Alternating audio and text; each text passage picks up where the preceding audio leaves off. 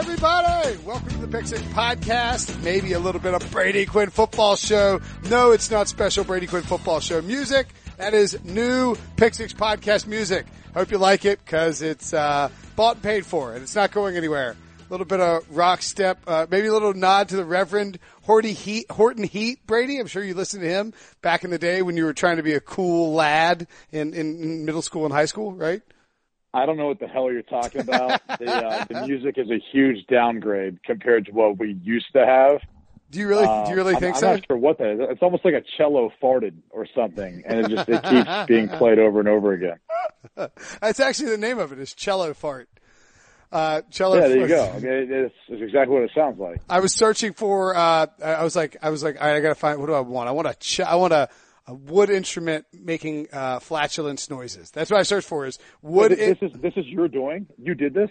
A little bit. We just wanted new music. We were tired of the old music. We'll see how it goes over. Maybe people will rebel openly and be irate, and we'll we'll bail. If you hate it, let me know. If you like it, let me know at Will Brinson on Twitter, at Pick Six Pod on Twitter as well. That's where we have the goods, the good stuff. That's where we post our bachelorette videos, um, where we post our uh, our funny memes. Pick Six Pod on Instagram is really good too. Social media team runs it. I'm not smart enough to run it. I highly recommend you uh, check it out. And you can follow Brady on Twitter at 3RD as in third underscore a goal, third underscore goal on Twitter where you, uh, you're pretty, you're pretty funny on Twitter actually. I think you're a little underrated in terms of your humor. Like you're not, you don't, I don't think you're a, a frequent poster to social media, but when you do post and you do reply to a, a comment, it's usually a high level. I would give it like an A to A minus or a B plus to A minus humor level. I hate social media. I hate it so much. uh, it's just like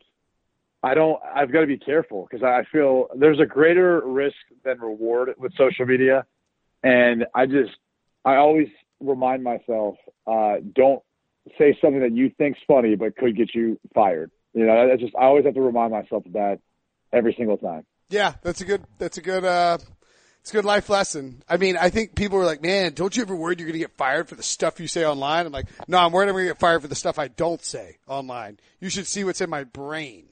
Because if I spewed out all the all the crap that's in my head onto onto Twitter or this podcast or into articles, I would have been fired ten years ago. so there's that. Um, okay, let's talk some football. This is the Pick Six Podcast, CBS Sports' daily NFL podcast. I'm Will Brinson. I don't know if I mentioned that. Uh, I am the proprietor of this podcast. I'll be leaving next week. I'm going on vacation uh, with my family. So if you uh, you'll have some fun guests. I don't. I don't. Brady, are you going to host the show? Did they talk to you about that? Um, I think yeah, I think uh, one of the shows I'm doing, one or two with Pete. So Nice. basically, it'll be like a, a father son talk, or more like grandfather son talk. uh, I'm not really sure, but yeah, where, where are you going on vacation? By the way, are you at liberty to tell? Are you on like quail hunting? Like what? What is, the, what is the Brinson family vacation? Are you guys, are you guys uh, Branson bound? Like where are you guys going? Uh, we're doing Disney World for the first time ever with our. We're going to surprise Robbie um, and take him to Disney World. He doesn't know it. He's How old's Robbie? five. Okay, that's, that's the right age. I was gonna say like if, if you would have said four, I'd been like, oh, borderline, man. I don't I don't remember much before I was four. Like at five, you remember everything. You do it once, you never have to go back again. Exactly. Yeah, we're not we're not surprising like a two year old. Like surprise, we're in Orlando. Um, no, we're going to uh, we're going to go to Disney World for a couple of days. Check it out. Should be a fun time. Uh, got got an itinerary all lined up. Very excited. Uh, Can, can I just segue back to, to football only because like that reminded me of something? So this is so after the draft happens, right? Like everyone's got their take on the draft class, and it's way too soon. Like how could you possibly honestly be able to tell anything about a draft class, a player, anything days after the draft, right? Never. and where, Never, and where he yeah. went. right. And it reminds me of what's the YouTube kid? You know this, where like he opens up gifts, and then but other kids watch him open up gifts. They're like Ryan's gifts or something like Yeah, that. yeah, yeah. He makes. Do you, know, do you know how much money he makes a year? Oh, he makes bank. Well, really, his parents make all the money. I, mean, I know he makes it, but it's like come on now. five million dollars a year. He has his own TV show now too. It's ridiculous. Yeah. But anyway, that was like it reminded me. I was like, why do people love immediately after the draft grading these, talking about them? It's because we like either immediate gratis- gratification or we like having some sort of um, like ju- like judging something. Like like if you think about the draft, it's kind of like each fan's Christmas for like what players they get, like what, Sure. what toys and gifts they get. So we have to immediately grade them and judge them and see how it goes. And like, so I was boggled by the phenomenon of, of this like Ryan kid or whatever his name is. Um, and like the, the fact he gets paid that much money, it's ridiculous. But and it made me think like, why are we so fast to judge and want to rate and talk about these draft classes and what they will be? And then I realized like you would have a great perspective on this because you're a writer and like you guys have to come out with content all the time now. So that kind of sucks, but that's your job. Sure. Yeah, I mean, no, it does. And uh, look, I think, I mean, like Ryan makes more. I mean, obviously more than I make in my writing career, but Ryan makes more per year opening up MF and presence than you made as an NFL quarterback for like seven years, right? I mean, isn't that that's Right. that's insane. It's like ten year old. But I, but yeah, to your point with the content stuff, it is funny because you'll, you know, we do these grades and winners and losers, and, and you know, Pete will give like a B minus to the the Vikings draft, and Vikings fans are like, "Are you kidding me? This is at least a B plus draft. You've lost your mind, Prisco." And it's like, what? you, who cares? Like it's, I mean, I but I get it. Like there needs those relationships between the writers and the fans, and the fans and the team, and the you know, and, and the team and the writers to a certain extent need to exist um, in order for this whole thing to continue on. But yeah, it, it is it is asinine to give out a grade, and yet at the same time we need to do it because. Um, because we need to produ- produce that content. I also think you got to remember too, when you're giving out a grade, a large part of that Brady is based on whoever is giving the grade, their preconceived notion about the prospects and the needs of a team Right. and what a team can get. And so like, you know, it's like, well, the Cardinals had a great draft. They got Byron Murphy, Andy Isabella, Hakeem Butler, and, and then, and, and Kyler Murray. But if, you know, if you don't like all those players and you thought those players were bad, then you might give the Cardinals a, a D plus. And, um, and so from that perspective, it, it, it a lot depends. I don't know. A lot depends on on who we're you know wh- who who it is giving the grade. They have to be trustworthy, et cetera. I think Pete is kind of trustworthy. He was on a draft show for 14 hours Pete. with you and me. Has he not gotten soft though? Like his lowest grade this year was a C minus. He won't give out an And F so I, either either yeah, he won't get out even a D. I was like, dude, what are we at Arizona State? Are we at your alma mater right now? You're just handing out easy grades. Like what's what's happening? There had to have been a draft class that he wasn't wild about. Like I, I was looking at one. So for example, the Houston Texans, right? Yeah. So their first round pick ends up being Tytus Howard, and and you know he's an offensive tackle out of Alabama State. And and I get it. Andre Dillard went before, and that was who they were targeting. They missed out on getting him. Couldn't trade out of the pick. They felt like they had to take a guy. You know, you had a lot of quality guys. That Jawaan Taylor was still there out of uh, Florida, even though he dropped you know further in the draft. I think some medical concerns. Greg Little was there out of Ole Miss. Uh, Dalton Risner, Kaleb McGary, who ended up going later on in the first round. Like there were some other quality uh, tackles you could have gotten. And so it was just a bit surprised that they went that direction with a guy that, you know, look, to be quite honest, I can't have a great opinion on him because I wasn't able to watch a lot of his film. He's from a smaller school. It's hard to get that film. But, you know, that was a draft that I looked at. I was like, well, they needed to address the tackle position. And they did. But they literally did it with a guy from what Central Michigan and a guy from Alabama State, northern. Northern Northern Illinois. or Northern Max- Illinois. Max Northern. Illinois. Yeah. Yeah, I mean, and that, that's part of the problem too. It's like, in our minds, you know, Jawaan Taylor there would have been the better pick because we, we know more about him. We've seen him play at the right tackle position in Florida. Um, you know, it, you can, you can feel like you can have a concrete opinion. If they're right about Tyler Howard, then, then, or Tytus Howard, excuse me, then, then great. But, you know, if the, it, it, I, don't know. It's just a, it's just, again, it's based on preconceived notions of what we have in terms of the draft value. So you tend to have to, it's easier sometimes to, if you have if you have teams that have been doing this for a long time, like it's easier to trust Bill Belichick when he goes out on the limb for a you know, or, or the Steelers when they draft a third round receiver from the MAC. You're like, well, I don't know, I don't know if this kid will be any good, but I'm not going to doubt Kevin Colbert drafting receivers in the middle rounds. You know what I mean? Yeah, no, and so it kind of like segues into the conversation of it's you know we're, we're what five days past the first round, six well, almost a week past the first round, and people are still giving David Gettleman crap for drafting Daniel Jones number six overall, and I think part of it becomes this: for whatever reason, David Gettleman can't help himself, and he says stuff that he doesn't need to say. It's like, mm-hmm. dude, just say you wanted him to be your quarterback and that's all that you need to say. You don't need to say that you knew of two other teams that would have drafted him before your 17th pick and all that kind of stuff. You don't need to say that. Just come out and say, hey, he's our guy. We think he's the future after Eli. And whenever that happens, it happens. But that's why we took him at six. Boom, done. End of story. Does not matter. That's all. That, that's all you need to say. Now, I will say this. Even in saying that, even though it doesn't really leave much room for questioning his decision to take Daniel Jones at six, you would say that, well, if he really was your guy and you really couldn't pass up on him, why didn't you trade up to get him? Why wouldn't you ensure that hmm. no one trades up to two or three with San Francisco or the New York Jets in order to get him so that you can ensure that if Arizona's taking Kyler Murray, so be it, because we like Daniel Jones and we're going to take him at number two or we're going to take him at number three if, if the 49ers are dead set on Nick Bosa. So that's kind of where that doesn't hold up. And it's, it's kind of like, well, if you really like him that much, why do you even leave it to chance? Like someone could have jumped ahead of you at number five and traded out with Tampa um, and, and maybe made that deal to, to draft him if there's so many people so interested. So uh, I'm not sure his explanation even holds up when you think about it a little bit. But the bottom line is it's now created this, I don't know, interdivision rivalry, which there's already that there. But now Bruce Allen's coming out and saying, you know, David Gettleman doesn't know what's on my draft board. And, and there's a lot of truth to that. Like if if only Jon Gruden, Mike Mayock, and maybe a couple other people know what their draft board looks like within their own organization, and I've heard that's more common than not. Why the hell would we think David Gettleman somehow knows what's on any other team's draft board? It just doesn't make any sense to me. So I, I, like a couple of things just on that, and I, this is not a Giants podcast, although it, it is. The Daniel Jones thing is fascinating coming out of this draft, and it's almost hard. It's hard to get away from it. Uh, one quote I noticed from Dave Gettleman. Actually, first I'm gonna point out this Bruce Allen quote because I think it's hilarious that he also, like Dave Gettleman, sort of hedged it. He said, "We picked the player we wanted to pick." Appearing, this is Bruce Allen of the Redskins saying on NFL's Total Access on Tuesday night with uh, Lindsay Rhodes. He said, "I'm almost positive Dave has no clue what our draft board would be."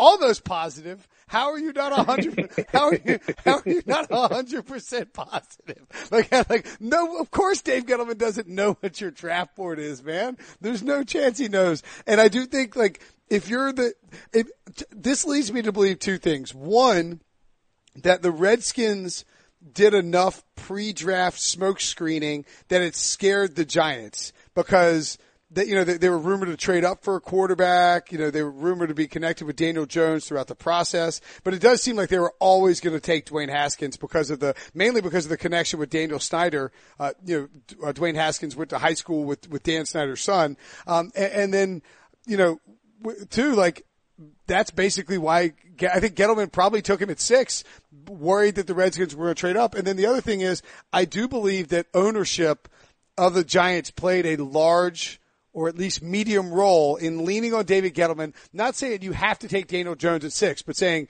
we think this is the guy.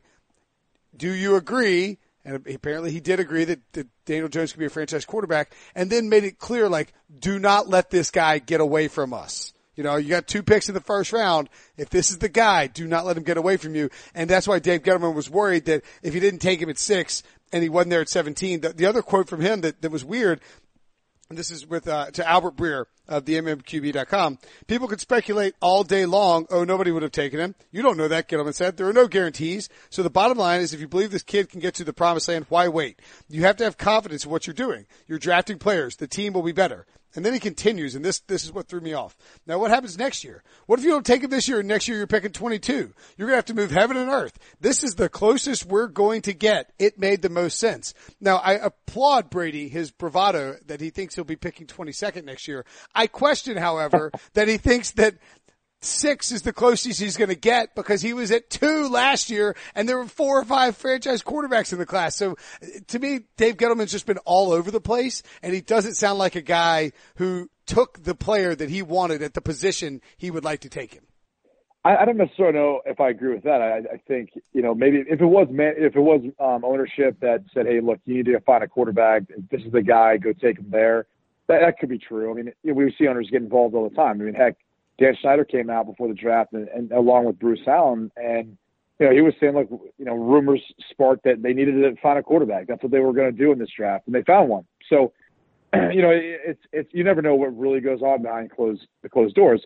But I, that's what I feel like is is kind of like funny or humorous about this whole thing is like Dan Gettleman would probably admit that, yeah, but at the same time he's also saying that he knows two other teams that would have traded up. Now, maybe he feels close enough with David Cutcliffe, the head coach at Duke, Um, and, and his opinion, because David Cutcliffe has since come out and said that, you know, he had good intel that teams are going to take Daniel Jones. Uh, if the New York Giants did at six, there were, there were a couple of interested parties or other teams that would have taken him. He wouldn't have lasted that much longer. The only thing I find out interesting about that is my own personal experience with being drafted in the first round. You know, Charlie Weis reassured me based on a care package that was sent to him from the Miami Dolphins that I was going to the Dolphins at number nine. Mm. This was the night before the draft. So that didn't end up working out. And a lot of things can change over the course of you know, the top 10 picks or whatever else happens in front of you. Um, and, and so, regardless of what the head coach is being told or what he thinks based on his conversations with that front office, the general manager, uh, or the head coach, it's irrelevant come draft day because that team's going to do what they feel like is in their best interest, or that one person's going to do what they feel like is in their team's best interest. So, uh, like even to some extent, if they, if David Cutcliffe was your source, then I would sit there and say, well, it's not a very good source either. So it's just funny. It's just funny that we're all trying to like put together uh, and figure out what exactly took place and occurred. And, and really, in reality, look, if Daniel Jones ends up being the quarterback to succeed Eli, win a Super Bowl, be a perennial Pro Bowler, we're not going to be having this conversation. But if Dexter Lawrence ends up being a starter and a longtime defensive tackle, uh, all pro player, DeAndre Baker, same thing, all pro player, uh, but Daniel Jones ends up stinking, we're probably always going to remember the draft as, yeah, the time where David Gettleman took Daniel Jones and didn't work out. Even though the other two players are going to be viable options, starters, and could be two of the you know better players in the Giants' history, maybe, right? And but that's just how we view quarterbacks. It's how we view this draft. So it, it is interesting to think that like that's really what we're going to have to look back and, and figure out in three, four, five years down the road. Maybe it's like seven years down the road because you know David Gettleman wants Eli Manning to play for three years and Daniel Jones for, to sit for three years. So uh, I'm not sure when he's going to get on the field at this point. It's insane, man. What um not to, I don't even know if we mentioned this before the uh, before, while you and I were doing our pre-pro text thread, but uh, what are some other bigger takeaways you had from the draft? I mean, you were up in Stamford, Connecticut, working with JLC and Eric Casillas and Mike Smith, who I thought Mike Smith good job on that uh, that broadcast too. I, I enjoyed that. Um, but he he did a great job. He provided kind of that insight too about you know what's going on behind behind you know the scenes and all that. Right? I'm not sure if you heard us, but you know, and I've had other coaches tell me this. Like once you get into the fourth round and, and, and moving on kind of back, you get a lot of assistant coaches to end up playing a huge role in, in who you draft and why you draft and all that because those players typically need more development. And so you're much more likely to see a guy pounding the table for in the fourth or third round and later for certain players because they're the ones working with them. Sure. You know, those guys are the ones that have to be you know, doing individuals and spending extra time and making sure they're understanding the game plan because there's clearly a deficiency there for that player. So um, it was kind of interesting to hear that perspective from it. It was interesting to hear how they would talk about trades or how they would talk about, you know, viewing certain positions. Like, for example, we use we like we view the first round of the draft. We're like, oh, there's 32 picks. There's not a lot of teams that look at it that way, right? You know, talking to Rick Spielman, general manager for the Minnesota Vikings yesterday, he said, look, we had 20 guys who we felt like had first round grades in this year's draft class. Garrett Bradbury happened to be one of them. You know, and sometimes those 20 guys are different than another team's 20 guys, and sometimes those 20 guys are still available in the second round. So, you know, it's all it's, it, you're all over the board as far as how teams grade prospects, what their scale is, where they rank them, and then where they end up drafting him. Because in their eyes, they might draft a guy in the second, third round sometimes that they're like, dude, we had a first round grade this guy we have no idea why other teams didn't like this guy that much, right? Yeah. Um, or, or when they trade up, that's usually how that ends up working out. So it's just kind of interesting um, at, at this point to kind of sit here and look back. But getting the uh, the coach's perspective of Mike Smith and talking about um, all that, and then even Rick Spielman, for example, because they had so many sixth and seventh round picks, and one of his comments was, "Look, some people package those together, and try to trade up, move around, get certain players." He said, "Look, we look at it like this.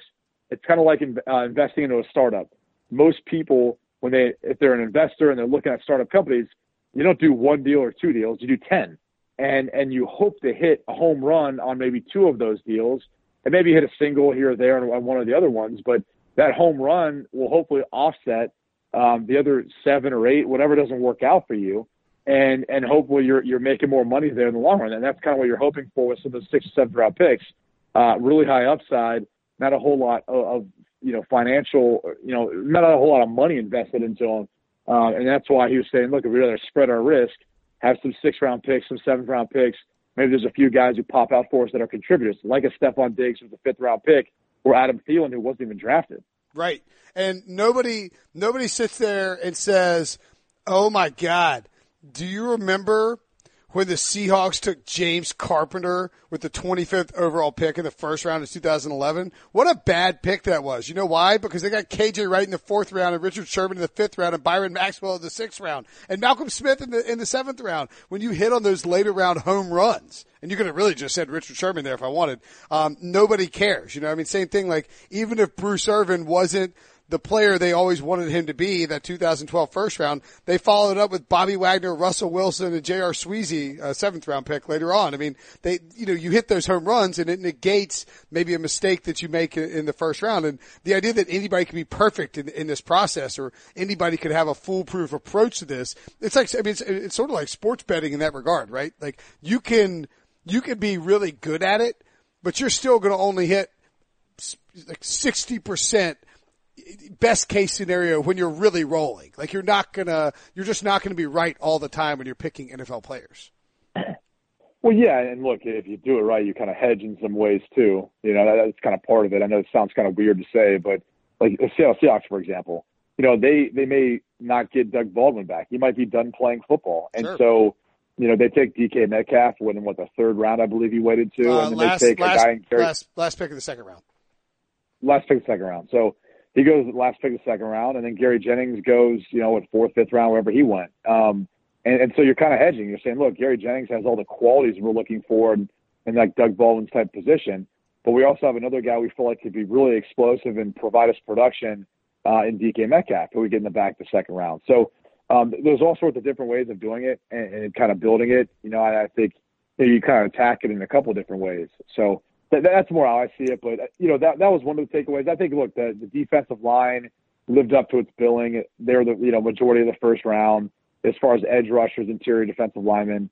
Then you look at the cornerback safeties. That was like a second, third round kind of deal for them. You started to see more wide receivers, running backs mixed in too. So it was just it was streaks of what you thought of that particular position that you saw throughout the course of the draft, depending on what round you're in. But either way, um, it was somewhat predictable in that regard, right? Like I forget how many trades we had last year. I think we had eight or something like that, maybe more in the first round. First round was this year we boring. had six.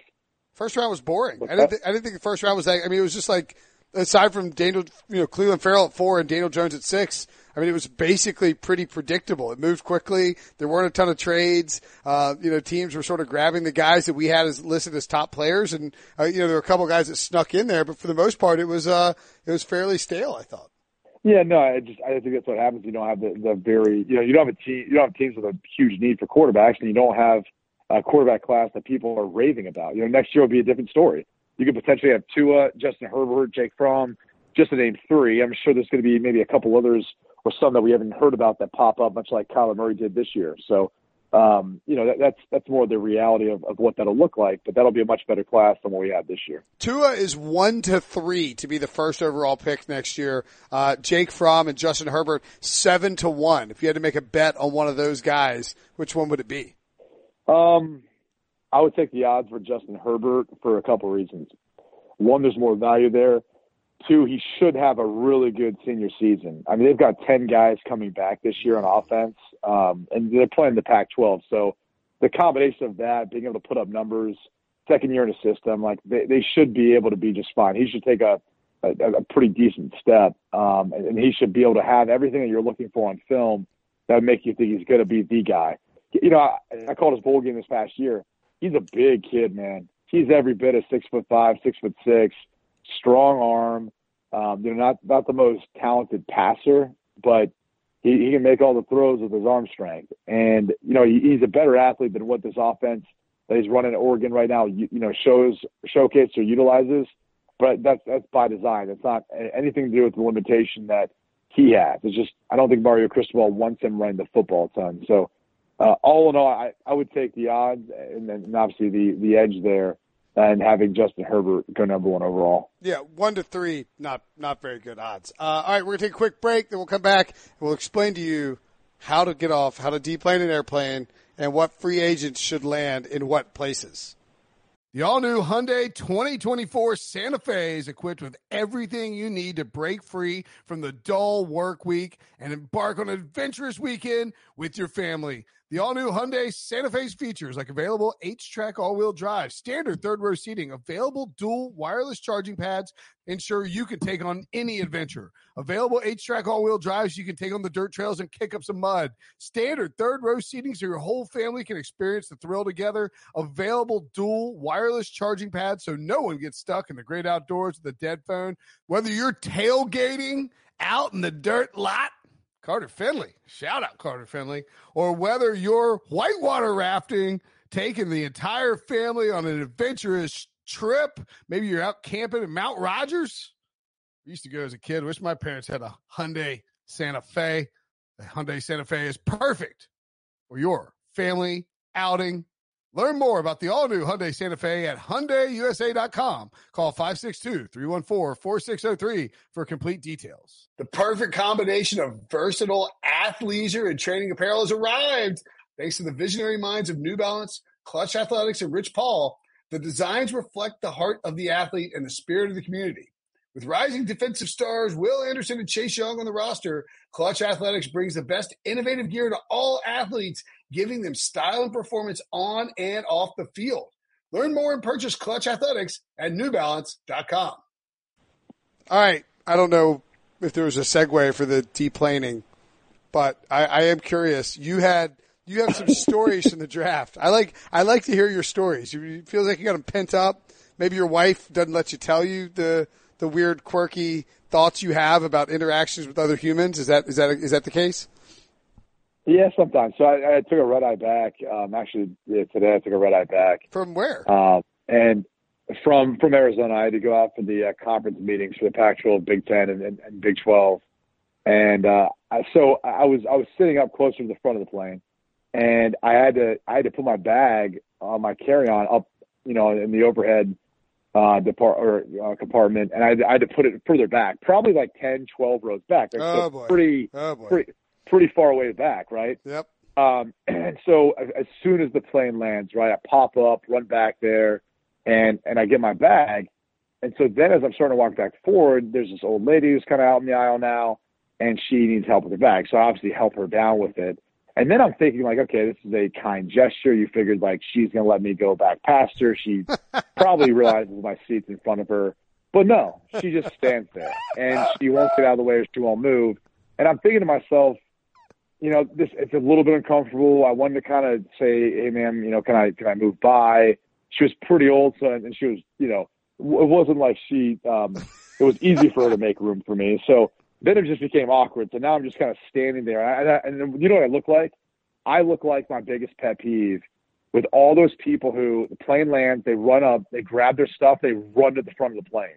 The guy, I, I, I it's basically the worst. look like that guy. yeah. And I'm like, I, I hate those people. It's so rude.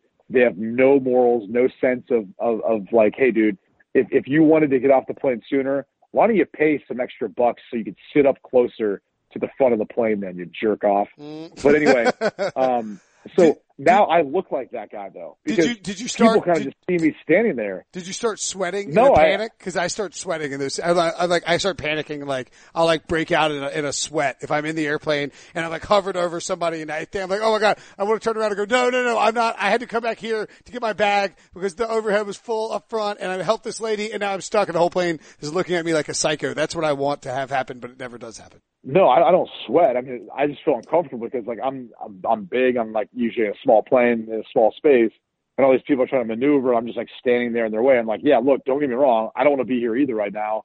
I'm supposed to be like ten rows up that way. So, um, anyway, I, I just kind of noticed that, and I was kind of thinking how just like unaware she was of one someone helping her and thinking like, yeah, I, I didn't walk up from the back of the plane just to do this. Like I'm, I'm trying to help you out, but I'm also trying to get back to my seat so I get the rest of my crap, so I don't hold up the rest of the plane and be inconsiderate. So that was the first thing that I kind of realized, like over my adventure in, in this past week in traveling. And then the other thing was, Well, before And- you and I- I- before you pro- before you continue, I would like to point out that I think there's a very simple solution for this that I would like airlines to take.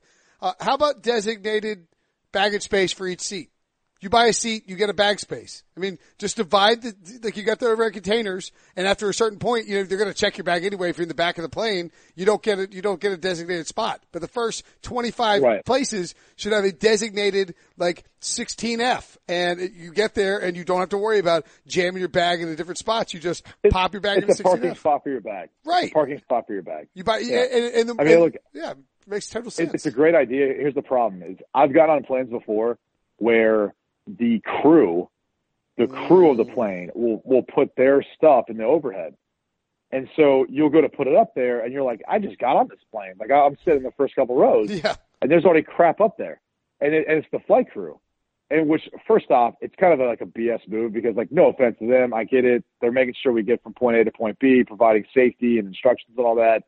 Go put your stuff in the back. It's not like you're getting off the plane before any passenger is. So why does your stuff need to be in the front? That's my first question. And another thing is like, you, again, you, you figure most of those customers are probably paying more to be there. So why, again, why would you take up their space? So you're making it more of an inconvenience for them. So anyway, but the other thing, the other thing, um, so I I ordered room service right for breakfast, and I can't help this, but this always happens to me, and I always laugh and giggle. I sometimes have big, big, you know, lunch or breakfast or dinner orders, and they'll always ask, "How many people is this? How many people are dining?"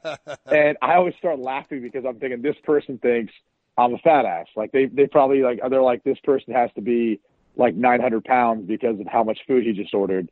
Uh, so this has to be for more than one person. And so I literally always giggle every time I, I like sit, I like, I'll call down, I ordered a breakfast and they're like, for how many people? And I just start giggling. I'm like, one. but, but like every single time it makes me laugh.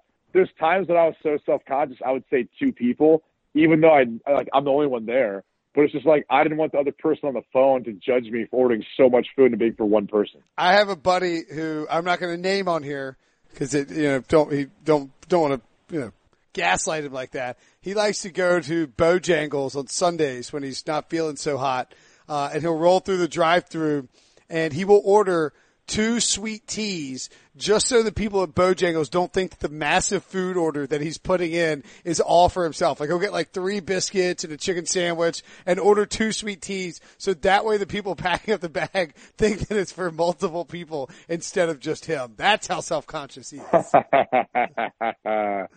I love it. That that stuff is is too funny, dude. It's like those little things that you don't think about that I just I don't know. You find a little bit awkward from time to time, right? It's like I- I holding the door open for someone who's like 20 feet away, Oh, and then the like you you think like for example like hold um, hold the door open. Someone's already checking the hotel. You know the the two nice ladies walk in, and then I'm thinking, okay, like they're gonna let me go ahead of them to check in the hotel. No, they just get right in the line to check in. And I'm going, wait, like there, there was a chivalrous act. Like I could have let the door close, but instead I held it open for you, and then you're just gonna jump ahead of me and not like acknowledge the fact that like I was here before you. It just that never makes sense. Um, so fifth year option guys. I'm trying to find a list of, uh, there anybody has a tracker of this? Oh man, profootballrumors.com. Good on you guys for putting together a, a tracker list. I noticed that as we're talking, two guys, we've seen it, it's kind of surprising, honestly. Uh, Jack Conklin, tackle for the, uh, Tennessee Titans. The Titans have decided, per Adam Schefter of ESPN, not to pick up his option. And, um, then the other one, uh, Shaq Lawson of the Buffalo Bills, 19th overall pick, defensive end, maybe not a huge surprise, uh, that I believe Mike Garafolo, uh, yeah, reported that, um, the Bills have decided not to pick up his fifth year option either. Are you, are you surprised when, when you see these, uh, when you see these various teams not picking up options? For the most part, Conklin's will be the highest guy drafted that they won't pick up the option. Goff, Wentz, Bosa, Zeke Elliott, Jalen Ramsey, Ronnie Stanley, DeForest Buckner, all all picked up. No surprise there. Uh, Leonard Floyd as well. Eli Apple won't be picked up, the tenth overall pick. The Saints could have exercised his option after he was traded. Vernon Hargreaves, yes. Sheldon Rankins, yes. Larry Tunsil, yes. Karl Joseph, I would expect, yes. Corey Corey Coleman cannot be picked up. Uh, Taylor Decker, Keanu Neal, Ryan Kelly, yes. Are you surprised when when you see these guys, even like a guy like Jack Conklin, who's had some nice years? uh, not not get his option picked up. Yeah, I, I really am. When you think about the fact that Conklin, first two years, started all 16 games, and, and I thought played at a pretty high level. You know, played a little left, played a little right. uh, his rookie year, um, and and I think I thought he played a really really high level his first year. So I think he made. uh, I think he was a. I think he, he was a. he was first team All Pro, yeah, he was a first team All Pro in 2016. It's pretty weird to see them right? not pick up his option like that, huh? Weird. Right. And look, I understand he was injured last year, right? So he only started nine games, played nine games, but um, that's a bit surprising. And I have no idea why. Maybe that has more to do with injury than anything else, or they just feel like he's declined since his rookie year. Uh, it, it's kind of hard to believe, though. I mean, considering what they invested into him, and they don't want to pick up the option. And, and look, the fifth year option is way more economical than um, them trying to, you know, negotiate some sort of long term deal. And think about how much more lucrative that would be for him. I mean, you're you're allowing him to get the free agency a year earlier. So uh, if, if you even were thinking about trying to keep him, that that number is gonna be astronomical compared to, you know, a fraction of that as far as his fifth year option. So and it's weird too. Like teams will trade up in the first round just to get the the control of the fifth year option Yeah. for a player like that. So that's really surprised to me. Eli Apple was not that surprising only because it wasn't the team that drafted him, but you would figure that the Saints gave up compensation before Eli, so maybe they'd want to retain the right. I believe that number is going to be like 13 or 14 million, something like that. Yep. 13 Um, million. for his fifth That's a lot. It's a lot. Right. Well, it's a lot if you don't feel like he's playing up to that uh, that that uh, you know that level. Which look, I I thought he had a pretty decent year last year between the, the Giants and the Saints. I, I thought he did okay. Um, and so that one's I don't know, maybe a little bit surprising only because you know it's a team that traded for him. You think they want to have more control over him moving forward, even at that number. Uh, and then the last one that was Karl Joseph, who you mentioned. I don't know about that one. I kind of mixed reviews about him. I personally would. I like him as a player. I think he's solid, but I'm not sure what Paul Guenther, their defense coordinator, is thinking. If if Gruden thinks ultimately he's going to be worth keeping him there, I feel like they've tried to bring in a number of uh, defensive backs to, you know, kind of take over the majority of those nickel and, and dime packages, money packages, every, everything that comes along with it. Yeah, and Karl Joseph too. Remember, he was drafted by Reggie McKenzie, so maybe Jon Gruden wants to run him out of the building. The Conklin thing too is weird because tackles have been getting crazy money in free agency. I think you're probably right. It has to be injury because these are uh, these fifth year options are guaranteed for injury only. Meaning, if Jack Conklin couldn't pass his physical to exit 2000 the 2019 season, he'd probably be locked into that deal, uh, or maybe pass the physical in the offseason. Whereas, um, you know, like if he, you know, if he gets hurt now, they could maybe re-sign him to a cheaper deal or something like that. So maybe it's an injury concern. But that's weird to let a guy who made an All Pro uh, his rookie season walk out the door. Uh, that you know, potentially walk out the door. We'll see after 2019. Uh, there are a bunch of free agents out there, Brady, too, that have yet to sign. You and I were talking about this before. When you look at the list, and you helpfully provided it, even with like, did you copy and paste that? You texted me with a list of like, like stars next to the names, which leads me to believe that either you're uh, typing on your computer or you're just a super organized person or you copied and pasted it from somebody else. So I had a longer list that I pared down, and so I copied and pasted from my own list, and then put stars next to the guys that stood out more to me, um, who were still out there as far as potential free agents. So that, that's where the list came from. But um, and we don't need to focus on all those names because some of them, you know, like like Jay Ajayi, I'm not necessarily sure you know anyone's viewing him as kind of as big of a, a free agent name right now in the running back market, especially with his, his injury history and everything else he's, he's dealt with his knee, even though he's been a productive player. But Ndamukong Suh, like Ndamukong Suh's still out there, Yeah. playing awesome in the playoffs, and I uh, I think the psychology of a player at that point, a guy who's made a lot of money, he's played for um, you know a team that went to the Super Bowl. I'd be curious to see now what his next step is because it's not like he took a huge discount to go to the Rams. I believe he made like 14 million last year. Mm-hmm. Um, and you know, would he want to go to New England? You know, would, would he want to be want to be part of that culture, part of that team where they're going to make a practice every day? Like it's not like the LA Rams where he could just go and sit out all week and then go play in, in games. You know, that was kind of more of the Sean McVay treatment. It's, it's not like that in New England. So, uh, is he willing to take a pay cut potentially? Is he willing to go to a place that grinds a little bit different? Um, or is this a scenario where you see like a Ndamukong Suh, someone like that, just sail off in the sunset and, and he, he's good the way he is? I don't know. Uh, worth noting, it's possible that Suh is one of those guys where everyone expects him, or he expects to sign for a, such a certain amount of money, and he expects to get a certain amount of snaps that teams will wait till after May seventh, which I believe is the the date at which, uh, like, th- doesn't count for the compensatory formula, right? So like, Right. you can go out and sign Ndamukong Suh and not have it hit. Like if you sign Ndamukong Suh this offseason, it's probably going to ding you a little bit on, on your compensatory formula if you were to sign him right now. If you wait till after May 7th, he's a guy who could be a good value. Some other, but yeah, I mean, I'm, I'm with you. Like he's, it's, it seems crazy that he's out there. He's been the, like one of the crown jewels of multiple free agent classes over the last few years. Uh, Eric Berry is still out there. He's of course suffered battle cancer, um, suffered an ACL. He is like sneaky older. I, I forgot he, he, got he's like got drafted in like 2010, which is kind of wild when you think about it. I, I, didn't feel, I didn't feel like he was that old. You know what I mean? Like you, you think about Eric Berry and he's played at a high level and he, I mean, he's he turned 30 in December. He's, he's not a, not a young buck. He's not a spring chicken, as, spring as chicken. you say. Yeah. Spring chicken, young buck. They, they hang out together. Yeah, yeah, sure. You know, it'd be so appropriate though. Like Jamie Collins is on this list. If he just ended up right back in New England, or I mean, it actually benefits him that like Matt Patricia and Brian Flores, like all these guys have moved on from New England because he'd fit immediately into their scheme. He'd know their the verbiage and all that. So he's a guy to kind of keep your eye on. And, and again, they'll get him at a more economical deal. Shane Ray's an interesting one. You know, a guy who like kind of flashed some ability, but ultimately he's like never really, you know, hit home and been the guy they thought he was going to be. I wonder if a team like Seattle would kick the tires on him. You know, they, they were sniffing around Ziggy Ansah on this list. But I wonder if Shane Ray would maybe make a little bit more sense from a scheme perspective, but also for what their need is, and if they could get him for some good value. Yeah, and remember, Seattle has done a nice job of of managing to combine every single player from the 2013 NFL draft class. Maybe they can next uh, set their eyes on the 2015 NFL draft class. Uh, actually, Ziggy Ansah was the 2013 NFL draft class. They got to lock him down. You got to get Mingo, Ansah. Uh, they, they, they ended up getting a bunch of people from that terrible draft class. And Pete Carroll, of course, coached. Yeah. Yeah. Um, what you, what you hate to remember is, um, Ziggy Ansah's like 30 years old, right? He came into the league at 24. That's what happens when you play football at BYU. You end up getting into the league when you're like your mid 20s. It's a great point. He'll he'll be uh, oh my goodness, he'll turn 30 this year, and that's I don't Right. I don't know. If, like six years. does everybody believe that he's only 30? I don't think everybody does. I feel like there's some buzz that he might be a little bit older than perhaps was let on.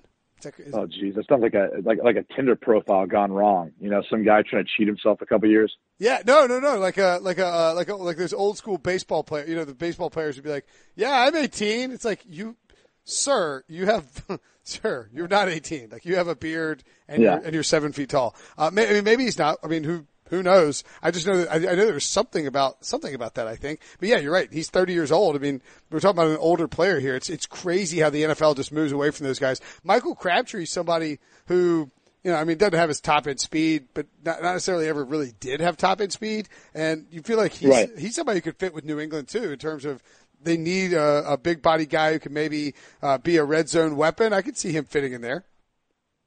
It's funny how we always go to New England, right? Because this is what they do. They Yeah. wait till like, like Jamie Collins is like a perfect example because you know he ends up going somewhere else, gets a bunch of money in free agency, and then it doesn't really work out in the long run. And then he finds his way back to New England, and they end up getting uh, basically almost the same player, just a little older, maybe a little more wear and tear, but for a more economical price. And they end up plugging him in. He plays well, and the rest is history. It's just funny how it always works out that way for New England. I'm just waiting to see what the next team is going to be that's able to like implement that strategy and actually execute on it. Um, by the way, speaking of free agents, uh, Doug Martin expected to sign, or has may have already signed by the time you're listening to this, with the Oakland Raiders after Isaiah Crowell uh, tore his Achilles, according to Adam Schefter, which means that. I mean, look, the timing is pretty good for the Raiders. It sucks that he, anybody tears their Achilles in early May or, or, or late April, but happening right after you drafted a running back in the first round and Josh Jacobs, not terrible timing. One would presume, and look, it sucks for Crowell, obviously, but you would assume that, that Josh Jacobs now is a uh, a very highly valued asset in, in in the Raiders room, even though you know he is a running back. Um, who uh, who anybody else? Oh, actually, you know what? Uh, Joel Corry wrote a uh, literally just posted on CBS Sports.com a uh, fifth year option for for all the players and all the teams for every single player involved. So I could have referenced him instead of Pro Football Rumors. My B, Joel. Um, what uh, what do you think about uh, the old? I don't, don't want to get into you know messing around with ESPN and, and all the decisions they make as it re, as it re- regards their broadcast, but I do think Monday Night Football is a big enough thing in, in American culture and, and football culture that it's worth noting. They have decided that the booth, they're not going to add anybody else. They're going to pick up, pick Booger, get it, and move him to the yeah. booth. And, uh, and with Joe Tessitore, where Tess and Bugs are going to hang out during the game. No more Jason Witten's back at the Cowboys. And then Lisa Salters on the sideline. What are, what are your thoughts on the way they're handling sort of that approach with this uh, with this Monday Night Football. They're going with booger sugar, man. Uh, that's what they're going with. That's what we're going to call it. So test test and booger sugar, and we'll, we'll see how it works out. I mean, I did think their broadcast got better when uh, Booger moved up to the booth, and, and I also thought Jason Witten was was better when they did that. seemed to work out a little bit better for all parties involved. Uh, but it, it's interesting. I mean, look, they they obviously tried to go after Peyton Manning. They tried to go after Greg Olsen. They, you know, at least rumored to have. Uh, it seems like Greg still wants to play uh, it just it, it seems like they couldn't really figure out what they wanted to do, and you know they're just kind of sticking with what they have, and that's not a bad thing. You know, I think ultimately, you know, Tess and, and Booger could end up being a, a better tandem than maybe people realize. Bottom line is though, if, if you're going to tune in to watch that game, you tune in to watch the product. You tune in to watch the matchup. You're not tuning in, you know, to to see who's necessarily calling it. You hope those people do a really good job, and you hope those people appreciate the analysis and the insight. And that's what I'm going to be looking for. I, I want I want to see now that Booger's going to have a much bigger platform and stage to provide insight and all that. How does he handle it? You know, for a guy who played in the trenches, it's not easy to do because typically you don't see the game in a bigger picture and can add the type of insight that quarterbacks do. That's why, look, Tony Romo's number one at CBS, Troy Aikman's number one at Fox. You you go to um, you know NBC with Cris Collinsworth, and granted he's done it for a long time, but you know, he sees it from the outside looking in, right? He sees it from a wide receiver's perspective, is what it used to be. And then he's gotten more analytical and he's gotten more into the X's and O's. Uh, I think the older he's gotten. Yeah. Uh, so it, it, it's hard. It's hard to make it as a guy who played his, his, his football in the trenches because you're not as aware of, you know, why quarterbacks make certain decisions, right? You might be able to say it's a bad decision or it's a good decision, right? But I think we all at home can figure that out. So it's gonna be. I'll be curious to see how the booger sugar does. Yeah, I uh, I think it'll be an improvement, and not not because they they rolled Jason Witten out of there, but I think the whole concept of having three guys working together for the first time with minimal practice, and one of those guys not being in the booth, and one of those guys also making his first transition from being a player to being a broadcaster is just, and one of the, the other guy making a transition from the college game to the pro game you know, it, it was just too much to ask. You're doing, you've got too many moving parts. I mean, look, like I'm not tooting our own horn here, but the way you, know, you talk about Tony Romo is just fitting seamlessly. Look, Tony Romo is, he did. I mean, he was incredible, but part of it being seamless was you go back and read about how he and Jim Nantz practiced. They did a ton of reps together leading up to the, the you know, leading up to the season. Tony Romo, you know, was, and it was just him and Jim Nantz. And Jim Nantz has done this for a million years with a million different people. And, you know, he, he's worked, you know, he works in golf where he's used to, you know, he calls, he calls the, the rounds of Faldo, but you're also, you know, incorporating so many different voices and you know how to blend yourself easily with guys. And, and that's just, a, it's just, you're not on, you're not on the one primetime game a week. And so, um, you know, I think I think it's just it was just a lot to ask for last year's Monday Night Football booth, and I think this year will be an improvement. Um, but it's Monday Night Football, and people are going to nitpick it if it's not perfect, and um, part of that part of that falls a little bit on the producers too. I thought that I think that a lot of times those Monday Night Football games and um, you know, maybe more so than Sunday night football games, they tend to try Brady to lean on narrative more so than football. And I think that's a mistake. Let the game carry it. Talk about football and just make it an enjoyable viewing experience when people are talking about a game. Yeah, I think the unfortunate part for that is that's what Monday Night Football has become with, with you know Thursday Night Football now and the flex scheduling for NBC on Sunday Night Football. It's kind of an afterthought, and I think people who are whether you're a gambler, a fantasy guy, or people who just like love football, if you're if your week starts Thursdays watching football and you're then you're factoring in Saturday college football, Sunday all day, Sunday night. Well, by the time you get around to Monday, man, you're a little bit fatigued, and so you've really got to have an incentive to watch, and that's either got to be based on, um, you know, to your point, the analysis and it being about football, not so many narratives and there's all this other BS that people, but people just had a Monday at work, right? They want to be able to go back to the bar, go back home, have a beer, sit down, and, and watch football and forget about the fact that they got four days left of the flipping week, man, uh, that they got to get through. So uh, I think you know that that's part of it too in my mind. Is it, it's besides the the talent and how they the chemistry they had, uh, besides the production of it and all that, or even the matchups, especially late in the season when they can't really control it, and sometimes there's just crappy matchups. Yeah. Um, there's also that you know portion of of what they're talking about, and ESPN kind of taking a direction with the narrative of all the crap that like people don't want to talk about or listen to, uh, instead of just talking about the game of football. And so uh, I'll be curious to see if if they'll change their way, at least in that regard, moving forward, or if, if they'll keep kind of going outside of the game of football to talk about, um, you know, whatever it is that they feel like is more topical or or people want to hear about. And the worst problem is, I think a lot of times people gauge this off of Twitter, and like that's such a bad indication of anything. Like to sit there and allow nameless, faceless people on Twitter to determine how you do something and act like has any impact. To me, that's boneless, and it's it's never it, that's never good leadership. It's never going to lead you to success. Yeah, that's a good. Great point. Good, great point. Um, okay, let's get out of here. I've got to go. Uh, I got to go lead, be a leader, take my son to soccer practice. Very exciting stuff. You've got to. Uh, Yeah, I bet you're you, gonna. you got to get them ready before you guys go to uh, Disney World, man. That's right. Uh, don't ruin the surprise. I hope you didn't listen to this podcast. You know what my Ruin the surprise. favorite ride was? It's a small world after all. I remember like when, when I was really young, and for whatever reason, my sisters and I were like we got in there, and kind of rode around in a little float or whatever, and it was like this is like fun. Like we probably did it like eight times or something. It was, When- it was weird. When's the last? like. I liked Small World too. I, I didn't like Space Mountain. It scared the crap out of me. I don't really do roller coasters. When's the um? When's the last time you were in Disney World? Because it's been, I mean, I'm not kidding, twenty plus years for me. Um, I mean, well, I went down to college for those award shows, but we actually, Smarge and I usually skipped out on them, and we just go out and try to like hit the town and go party a little bit. So we usually we usually try to try to get out of any uh, any sort of amusement park obligation that we had. So there's some sort of excuse built in. that checks out. Uh, I'm just expecting it to be like totally different from a technological and like, you know, like, like you just remember Disney World, there was like some basic stuff that it was pretty cool and it was awesome and all that, but I expect this to be, to sort of blow me away with just how, uh, how like, like the, the approach has changed and how they're all cranked up from a tech standpoint and how you can, you know, it'll be seamless and, and it's probably not going to be any of those things. It's probably going to be an S show for me and my family, but, but, you know, we'll have fun.